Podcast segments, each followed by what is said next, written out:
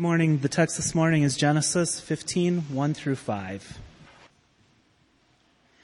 After these things, the word of the Lord came to Abram in a vision. Fear not, Abram, for I am your shield. Your reward shall be very great. But Abram said, O Lord God, what will you give me, for I continue childless, and the heir of my house is Eliezer of Damascus? And Abram said, Behold, you have given me no offspring, and a member of my household will be my heir.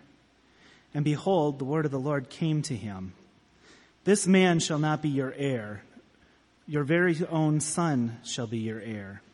And he brought him outside and said, Look toward heaven and number the stars, if you are able to number them. Then he said to him, So shall your offspring be. And he believed the Lord, and he counted it to him as righteousness. Let's pray. Lord Jesus, it's only on the basis of your broken body and your shed blood that I can preach a sermon today. I can only stand here by grace in the only begotten Son of God, and, and so I do. I stand trusting in you alone, Father, for my forgiveness, for my empowerment, for my insight, for my articulation. And I confess, Lord, in the hearing of all that I depend upon you, Father, and I forsake trust in myself or any external things. Please help me with this, Lord. And it's only by the broken body and the spilled blood that each of us can receive the Word of God today in a fruitful way. It's only by your sacrifice and your power working in our lives that our hearts are soft enough to even care about the Word of God, much less receive it as a seed of life. But in Christ we do just that, Lord. And I pray that the word would now implant deeply into our hearts and into our minds and into our souls. And I pray that by the power of the Holy Spirit, not by the ministry of this church, that it would sprout and grow and produce much fruit inside of all of us. Lord, I really trust in the power of your word. You promise us that it always goes forth accomplishing all the purposes for which you sent it. So I trust you and I trust your word. And I ask you now to do just that, Lord. I ask you for the glory of your name and the good of your people to accomplish your purposes through your word for us now. In Jesus' mighty and merciful name, we pray these things. Amen. Well, last week we began in earnest to meditate together on the life of Abram, the father of faith. He was the one that God chose of his own free will to be the conduit through which the Lord would bless all of the nations of the earth. And in that respect, God commanded Abram to leave the place where he was living at the time, a place called Haran, and he commanded him to make a 750 mile journey on foot with all of his people and with all of his possessions down into the land of Canaan, which we now call Israel, and Abram did just that. Once there, Abram, being a man of worship, built an altar and worshiped the Lord, and God again confirmed his promises to Abram. But there was in those days a great famine in the land, which, as you will remember, drove Abram down into Egypt for a season. Out of fear of Pharaoh, he instructed his wife Sarai to tell the Egyptians that, that she was in fact his sister, so that they would not kill him and take her. And so she did that. Pharaoh ended up taking Sarai into her, his household, into his harem. But the Lord was not pleased with this arrangement, you'll remember, and so the Lord greatly afflicted Pharaoh and his household, and in fact caused Pharaoh to bring Abraham before him and, and, and command him to leave the land. He ordered his troops to protect Abraham, and he let Abraham leave Egypt with all the possessions that he had acquired while he was there. And that's where we pick the story up, actually at the beginning of chapter 13. So if you'll turn there with me, and I won't be reading a lot of it, but you can at least peruse the story as we go through. Beginning of chapter 13, it says again that Abram left Egypt with all he had, which I take to mean all the things that he brought into Egypt and all the things that he acquired while he was in Egypt. And he left with Lot as well. And from Egypt, they journeyed into the southernmost part of what we call Israel, which they called at that time the Negev. Let me just say a word about Lot. You remember from chapter 11 verses 27 through 32 who Lot was. Lot was Abraham's nephew. Remember, Abram had a brother named Haran who had died early and left his son Lot as a young boy, and so Abram's father Terah brought Lot into their family. And then later, when Abram's father Terah died, Lot essentially, or Abram essentially inherited Lot. Now, I don't think Abram was begrudgingly uh, doing that, but I just want to be clear that the reason Lot ended up with Abram, it was because uh, Lot's father Haran died, and then Abram's father Terah died, and in a sense, Abram ended up inheriting them. Abram entered into Egypt as a wealthy man, as we know, and you'll notice there in chapter 13, verse 1, that it says he left Egypt a very wealthy man. He had lots of livestock, he had lots of silver, he had lots of gold, he had lots of servants, and he had all the power that goes along with such things as this, but he was not the typical rich man, if you will. What I mean to say is that even though Abraham was a very wealthy man, he was not impressed with his wealth. He was not the kind of guy that was preoccupied with his wealth. He was not the kind of guy who trusted in his wealth, but instead he really did in his heart trust the Lord, and he demonstrated that by worshiping the Lord everywhere he went. So having gone to the Negev, they now traveled farther up into the north, back to that place where Abram had first pitched his tent. You may remember from last week. He pitched his tent somewhere between the cities of Bethel and Ai, and there he had built an altar to the Lord. And he traveled back now, up, back up to that place with all the new things he had acquired, and with Lot with him. And Moses simply says that he called upon the name of the Lord again while he was there. Now I take that to mean not that Abram just worshiped the Lord once, sort of that he had a, a, a sort of a uh, inaugural worship service when he ended up back in that part of the, of Israel. Rather, I take this to mean that this was Abram's way of life. That he was a man of worship. And as soon as he got to the new place where he had settled again, he began this pattern of worshiping the Lord. It reminds me much of Luke 5:16 where Luke tells us that Jesus, even though he was often uh, pressed with the needs of ministry, that he would find uh, often go into desolate places where he could pray. Jesus was constantly stealing away f- with his Father seeking his company and his counsel, and I think Abram was much like that. Abram was a man who had much wealth, but he trusted in the Lord, and he expressed that by worshiping the Lord everywhere that he went. And I, in my own heart, in my own life, and in the life of this church, I so long for us to see this and to, and to live by this pattern in the days and weeks and months to come. To live a life of faith, beloved, is to live a life of worship and to live a life of worship is about love. It's not about performing our duty before the Lord. It's not about conforming to external pressures. It's not about the fear of what will happen if we don't do the things that God has called us to do, namely worshiping Him. Rather, worshiping the Lord and walking by faith is a matter of being in love with this God who called Abram and who calls us and who has promised to bring us into eternal life through simple childlike faith in Jesus Christ. The particulars of our lives do and will differ greatly from the particulars of Abram's life, but this one thing remains the same, that to live a life of faith is to live a life of worship. And I wonder, as you search your heart, as you think about your own life, does your life look like that? Everywhere you go, do you worship the Lord? Do you, in essence, set up an altar to Him and make sure that the worship of God is the heartbeat of your life? Well, that's what Abram was like, and I do think that's what the life of faith is like. Because Abraham was so wealthy but also so generous, Lot too had many possessions and many herds, and this was a good thing, but it did come to cause some difficulties. You'll see there a little bit later in the story that the land that they were living on was a little bit limited for all the flocks and herds that they had there. And so Lot's herdsmen and Abram's herdsmen were striving against one another, I, I suppose, over the pick of the land.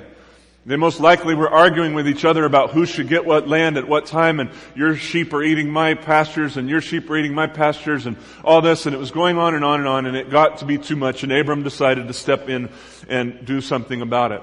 Now you have to understand he had all the power in this situation.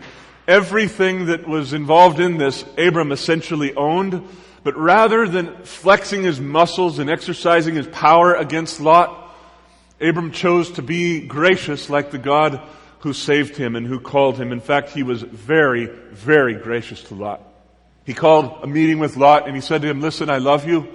You're my family. I want no strife with you. And so here's what we'll do. I want you to survey the whole land. Just lift up your head and look every which way. You choose whatever land you want and then I will go in the opposite direction. Now, beloved, I just can't imagine a very wealthy man, say like a, a guy like Donald Trump.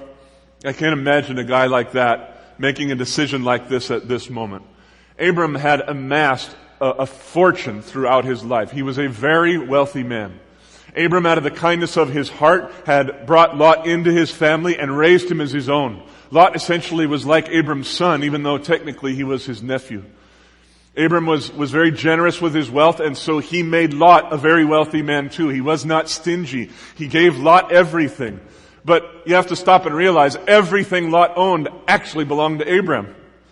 Everything he had came from Abram. So Abram had all the power in this situation, and he well could have rebuked Lot and just taken whatever he wanted, leaving Lot with the rest. But that's not the way that he did it. Rather, he allowed Lot to pick anything he wanted. Abram left to settle for the rest. I really, really admire him for his way of handling the situation. I think it shows the depth of his faith in God. So Lot did lift up his eyes he did survey the land, and he, when he looked off to the east, he saw the Jordan Valley. That's the place where the Jordan River flows from the, the Sea of Galilee into the Dead Sea, and it was in those days a very fertile land, and, and to this day, it pretty much still is a fertile land.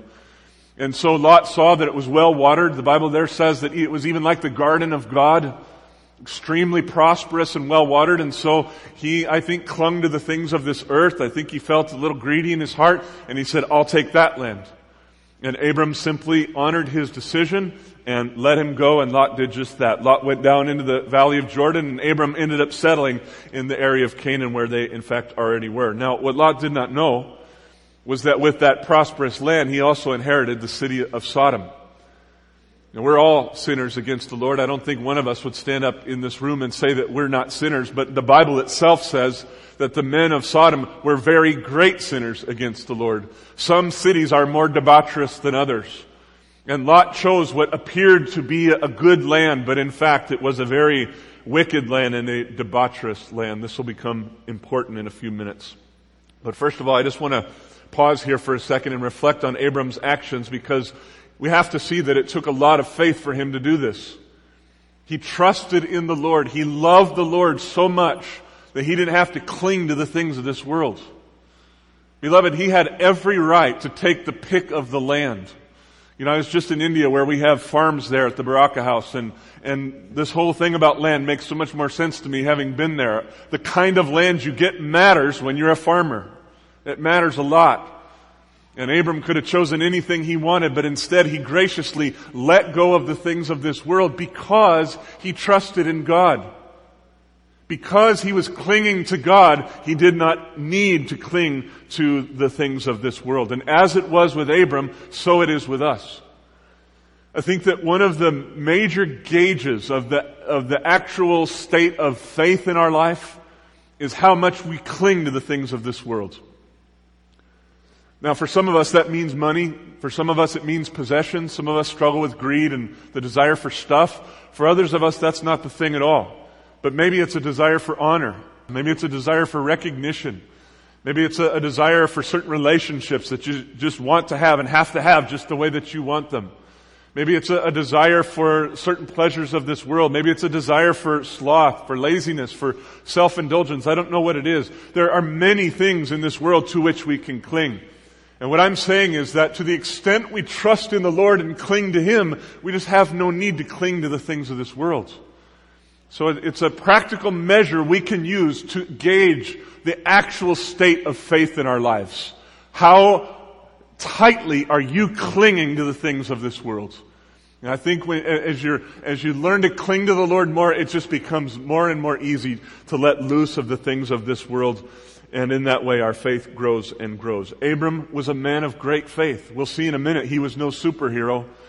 But this was a man who loved the Lord, and because of that, he just didn't need to cling to the things of the world.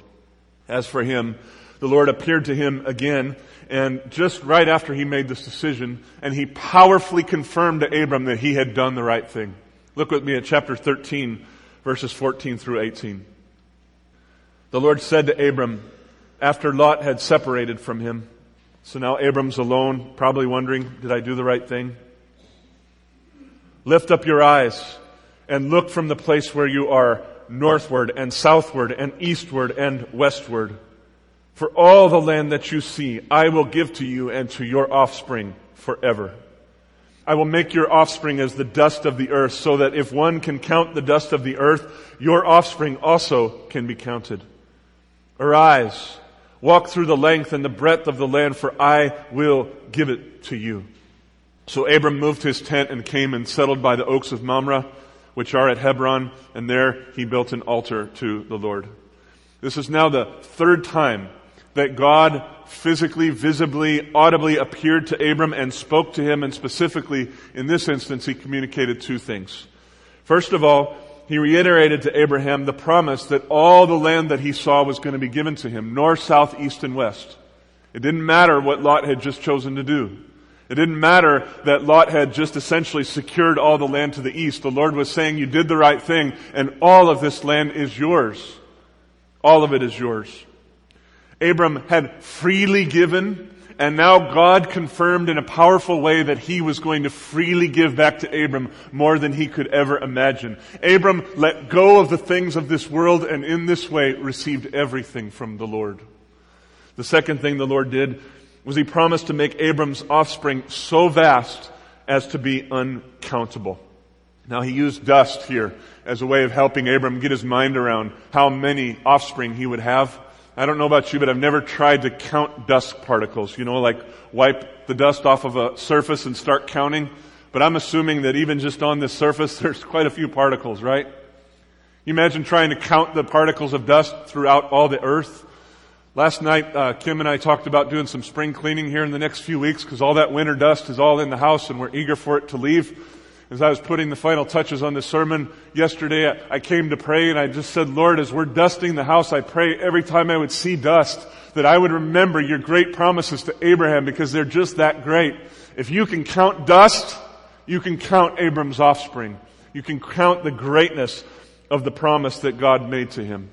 And with these promises, again, so powerfully confirmed, God invited Abram to get up from where he was and to go throughout the land and to travel about and see the inheritance that God had given him.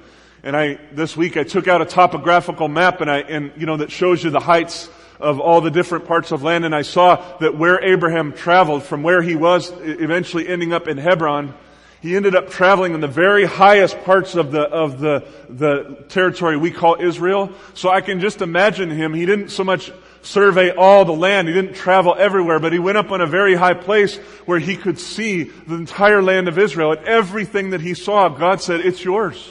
It's yours.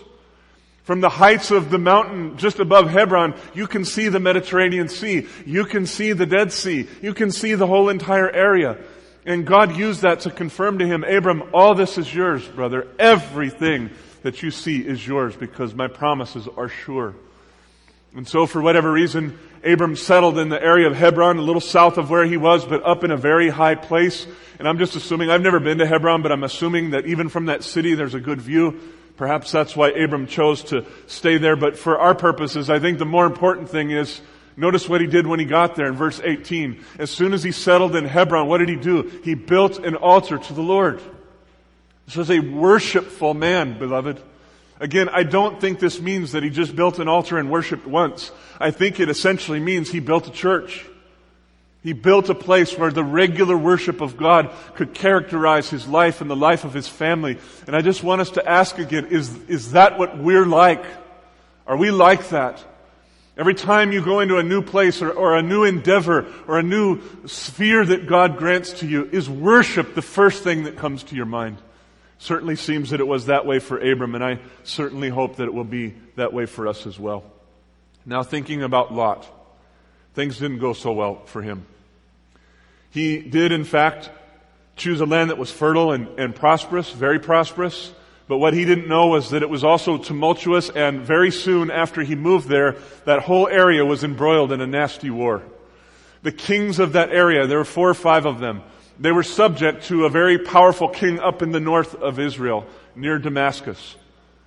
And that king ruled over them with an iron fist, and at some point the kings in the area where Lot was decided they were going to rebel against him. His name, I've been trying to pronounce this for hours and hours this morning. I don't know if I can. It's Shed or Leomar. I'm just going to call him the king from now on, okay? Because I have no idea how to pronounce this. I literally, from about five in the morning, I started stirring up in, you know, from my sleep. And every time I would turn over, I was trying to figure out how to pronounce this guy's name so that I wouldn't boff it here in church this morning, but I, I can't figure it out. So we'll just call him the king. He was the king that ruled in the north. For 12 years he had ruled in that area, but in the 13th year the people there decided they had had enough and the, the kings of Sodom in that area got together and rebelled against the king. This king, therefore, uh, rallied his forces in the 14th year, got all of his allies together, went down there and suppressed the rebellion. And it, initially it worked. But after some time, the kings of Sodom regrouped and made war against him again. This made the king very angry, and this time he crushed the rebellion he captured all their people, took all their possessions, and brought them back up to the north where his kingdom was centered. And this included Lot in everything that he possessed. So Lot had looked at this land and, and decided to go there because he thought it would make him prosperous. But at the end of the day, he lost everything and he was taken captive by a foreign king to the northern part of Israel. And isn't life just like that for us so often? Hasn't it happened to you? It certainly happened to me many a time where something that I thought would be a blessing to me ended up being a curse to me. Something that I thought would prosper my life, and I didn't bother praying about it to the Lord, but I thought, yeah, that's the right thing. I'm going to go after that thing.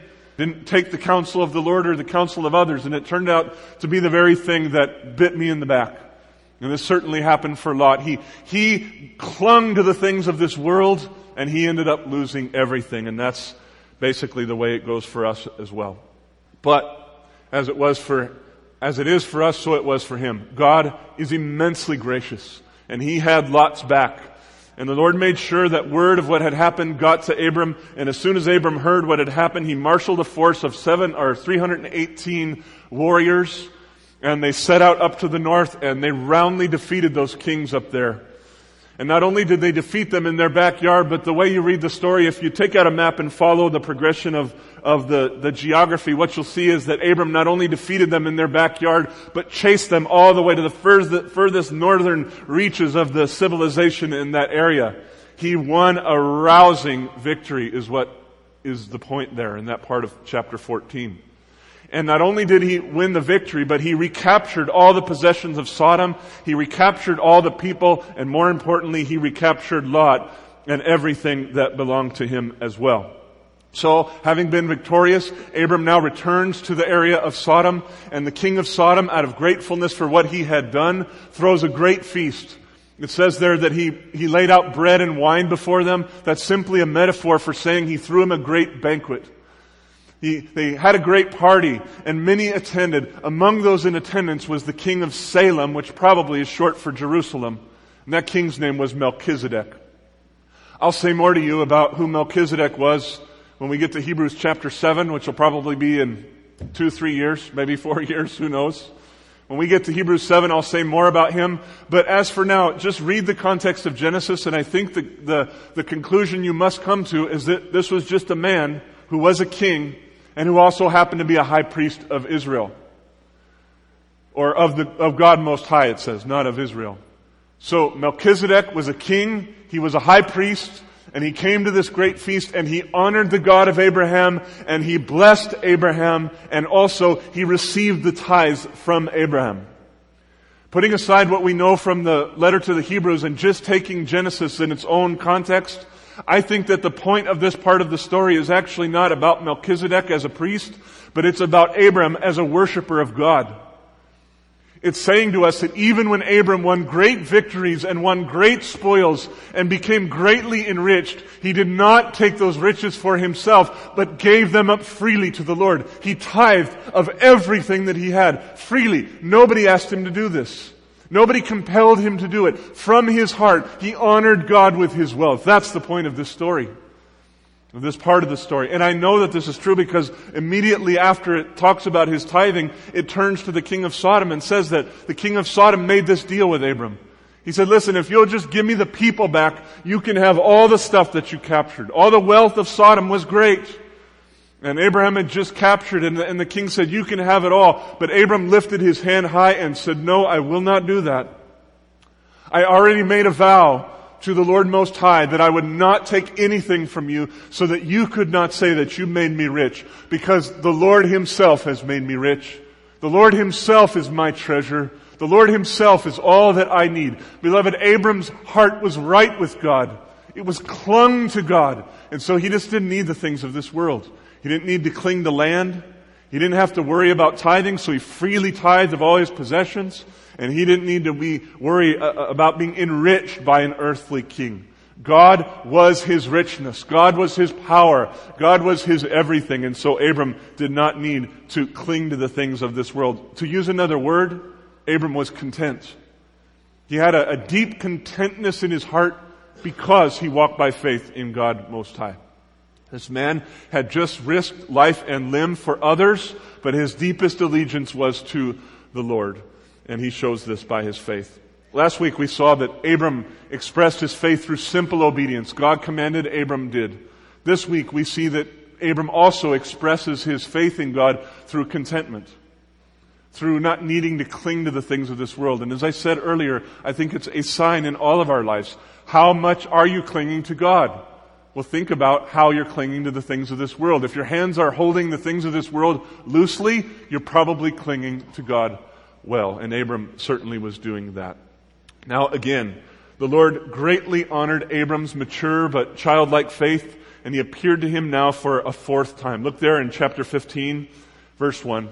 The Lord simply says, Fear not, Abram, I am your shield. Your reward will be very great, very great. When a great God says something like, Your reward will be very great, that means it will be very, very great. Now, I paused at this point in my meditation on the story and I just wondered, I said, Lord, that's a little odd of a thing for you to say to Abram, fear not. Here's a guy who just went out to war and roundly defeated the most powerful kings in his area. For over a decade, these kings had ruled with an iron fist, and Abram just wiped them off the map like they were nothing. And the other kings that were left came and honored Abram. So my question is, what does this guy have to fear? Why would God say to Abram, fear not, when he had just won such a great victory? Well, I think it's because God sees into the hearts of human beings. And when he looked in Abram's heart, he saw a fear. He saw a, a, a lack of faith about something that was crucial to the promises that God had made to him. And you know what it is. Specifically, Abram believed that God had the power to enact his promises, but he was starting to doubt that God could make a very old man and a very old woman have a child and therefore an heir. I mean, you just have to put yourself in his shoes, beloved. God had promised him that his, his descendants would be greater than the dust of the earth, and yet he didn't even have one son. He didn't even have one daughter. He didn't even have one heir. And I could just hear his heart saying, God, how could it be that I would have so many millions of descendants when I don't even have one? What sense does this make? Probably Abraham was about 83, 84 years old at this time, maybe 85 at the oldest. He was an old man. Old people don't have babies, right? They don't. So his fear was justified. God, until this moment, had not addressed the fear, but now, as a loving father, he put his finger right on it. And so he comes and he again reiterates the greatness of the promise, but this time he points to the stars of the sky. Now in our day, with so much ambient light from our cities, we don't see a lot of stars, but we know a lot more about the stars than Abram did, and we know that there are hundreds and hundreds and hundreds of trillions of stars out there in the sky. And God said to Abram, if you could count all those stars, then you could indeed count the offspring that will be yours through the child of promise. And at this point, Abram believed in, and Moses said Abram believed and it was credited to him as righteousness. In other words, Abram simply received the promise of God and God affirmed that faith as though it was perfect obedience. And that kind of faith on behalf of Abram where God speaks and he simply, just by childlike faith says, okay God, if you say so, then I believe it. That kind of expression of faith was not just for him, but for us.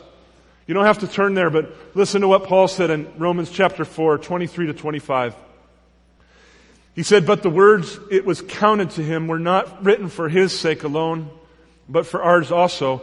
It will be counted to us who believe in him who raised Jesus Christ our Lord from the dead, who was delivered up for our trespasses and raised for our justification. In other words, beginning with Abram, the way that reconciliation between a holy God and unholy sinners works is simply this. God pours His blessing upon us through mercy. We receive it through simple childlike faith. It's by grace alone, through faith alone. It's really that simple. God touched the nerve of a fear, of a lack of faith in Abram's heart, but he did so in order to pour blessing on Abram. Abram believed God and God credited it as righteousness. He took it as though it was even perfect obedience. And so Abram says to the Lord, he says, Lord, well, who then will be my heir? He says, will it be Eliezer, my, one of the servants in my household? And God says, no, Abram, it will not be a servant. It will be your very own son. And with that promise so strongly reiterated, God once more came and made a sacred covenant with Abram in terms that he could understand. If you'll read later, uh, verses 9 through 21, you'll see the particulars of a, a kind of covenant that God made with Abram. And to us, the particulars of that probably seem pretty strange. They laid out some animals, cut them in half, and just things that are strange to us. But I want to be clear that in Abram's day, this was not strange at all. In Abram's day, this was the way that you made a covenant. This was the way you made a solemn covenant. And so what I see God doing here now is, now this is now the fourth time God has appeared to Abram and made a covenant with him. The fourth time. But now, God essentially descends to Abram's level. In a way, it's like he gets on his knees and looks Abram in the face and he makes the covenant with Abram in a way that he can understand. He makes a covenant with Abram in a way that people in Abram's culture did make covenants. It's God's fatherly ministry to a real fear that was in his heart. And he said, Abram, I promise you with everything in me, by my very being, I promise you that the things I've said to you are true. And your offspring will be vast and your reward will be very great. At this time, God caused a great deep sleep to fall on Abram, and he showed him in a dream probably, or in a vision, that his people would prosper in the land of Canaan, but that they would be sojourners, strangers there, and someday they would be brought down into Egypt and taken as slaves, where they would live for four centuries. After suffering for so long, the Lord would then deliver them back out of the hands of the Egyptians with great prosperity, even as Abram had descended into Egypt and came out with great prosperity. God showed him everything. And then one more time, he reiterated the greatness of his promises, and with that, chapter 15 ends. Now I really do believe that at this point of the story, Abram believed the Lord because Moses said that he did. We'll see next week and in the coming weeks that some doubt still remained. But I do believe that when God so powerfully spoke to him, it moved Abram's heart and Abram believed and God credited it to him as righteousness. And beloved, I'm just so touched by the ministry of the Lord in Abram's life at this point because he well could have rebuked him for not believing. Just like with any of us, God has made us so many promises, and when we doubt, God could well just come and rebuke us, but He doesn't do that. He's a father. He's a gentle, loving, patient father. And so He condescended to Abram and touched his heart in a way that really ministered to his life. If we're all being honest, I think that probably each of us also have doubts that get right to the heart of the promises that God has made to us in Christ. And He has made us very great promises in Christ.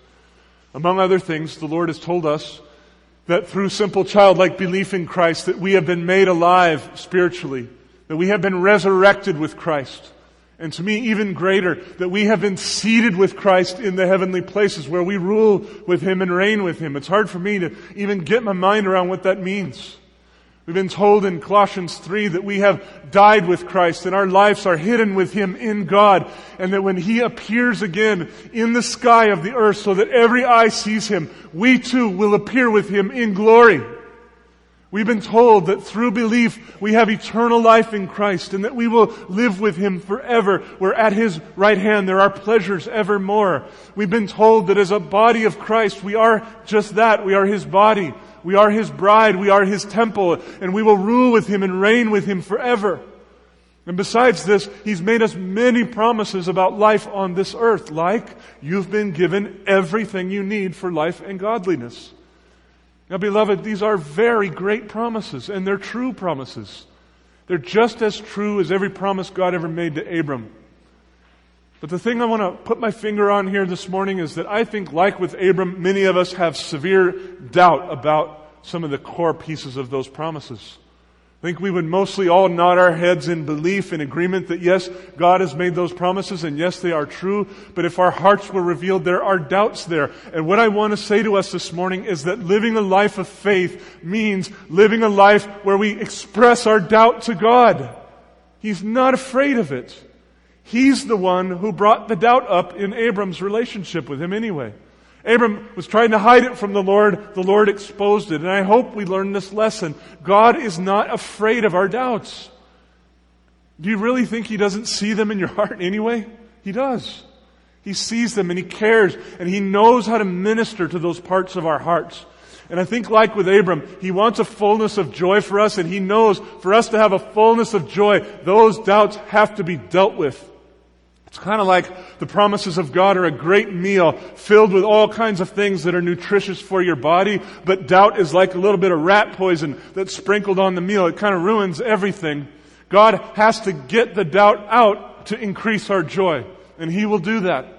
And I just want to encourage you to be honest with the Lord with your doubts. Like Abram, expose the depth of what you're really thinking to God and just watch Him. He will respond to you in His own time. I've seen him do this so many times in my own life. And I just want to commend to you. Go to the Word. Read the Word. Expose your heart to God. Seek the counsel of others. Wait upon the Lord. And I promise you, He will address the real concerns in your heart and He will strengthen your faith. Our time is out, but I, I wish I had a little bit more time to tell you a story or two. Beloved, I'm telling you, there are times when I felt about an inch away from not even being a Christian anymore because my doubts were so severe. I've told you before that one day I came home eh, when I was in seminary. I'm spending my life preparing for ministry. And because of some things we were reading and thinking about as a class, I had thunk myself into such a deep hole, I didn't know how to get out of it. And I came home to, and said to Kim one day, Kim, I'm not sure if I'm a Christian anymore. And that was tragic for me. I was training to be a pastor. But I had doubts. God understood those doubts, and all I'm saying, beloved, is He honored my process and He came and helped me. I will never forget the day that I took my bike down to the marina in Berkeley and sat there at night for about six hours with the Lord and just listened to Him minister to me and deal with the depth of the doubt I was experiencing at that time. And from that moment forward, I never doubted Him in that way again because He ministered to me. And I'm telling you, beloved, if you'll expose your doubt to Him, He will minister to you as well and greatly increase your faith. Today we've seen that living a life of faith is about love. It's about trusting in the Lord. It's about not needing to cling to the things of this world. It's about worshiping God and honoring Him in all things. And we've seen that living a life of faith is being honest about the true states of our heart. And I do think that in order to live this kind of life, we, like Abram, have to receive this word from the Lord because I think it's not only for him, but also for us. Beloved, fear not. The Lord is our shield. And your reward for simple, childlike faith in Jesus Christ will be very, very great. The Lord is our lover. He's our provider. He's our protector. He's our treasure. He's our forgiver, our teacher, our guide. He is our father. And because He is so faithful, we can have faith in Him. And that's all faith is. Faith is simply trusting in the faithfulness of God. That's it. And that's, at the end of the day, that's about love. It's about a God who loves us and a God whom we love because He has first loved us. So, as a way of expressing and igniting faith in us today, I thought we would end by singing the song, I Love You, Lord. And I just want to encourage you as we sing to just really sing it to the Lord. Just express your heart to Him. Tell him how much you love him and pray that your love for him would increase. Let me pray and then we'll sing. Father, I thank you for this word and the effect that it's already had in my life as I prepared. I thank you for ministering so deeply into my heart over the last days and into my lifestyle. And I pray that now that the blessing you've given to me would overflow to many here at the church, Lord. I pray that your word by your Spirit would have its effect, and I pray that you would cause us to be people of faith. Lord Abram was no superhero. He faltered in faith at several points, but he was a man who truly loved you. And I pray that we would be men and women who truly love you as well. And I pray that out of love for you, Father, that we would walk by faith in you all the days of our lives. Father, please make this be true. In Jesus' great and gracious name we pray. Amen.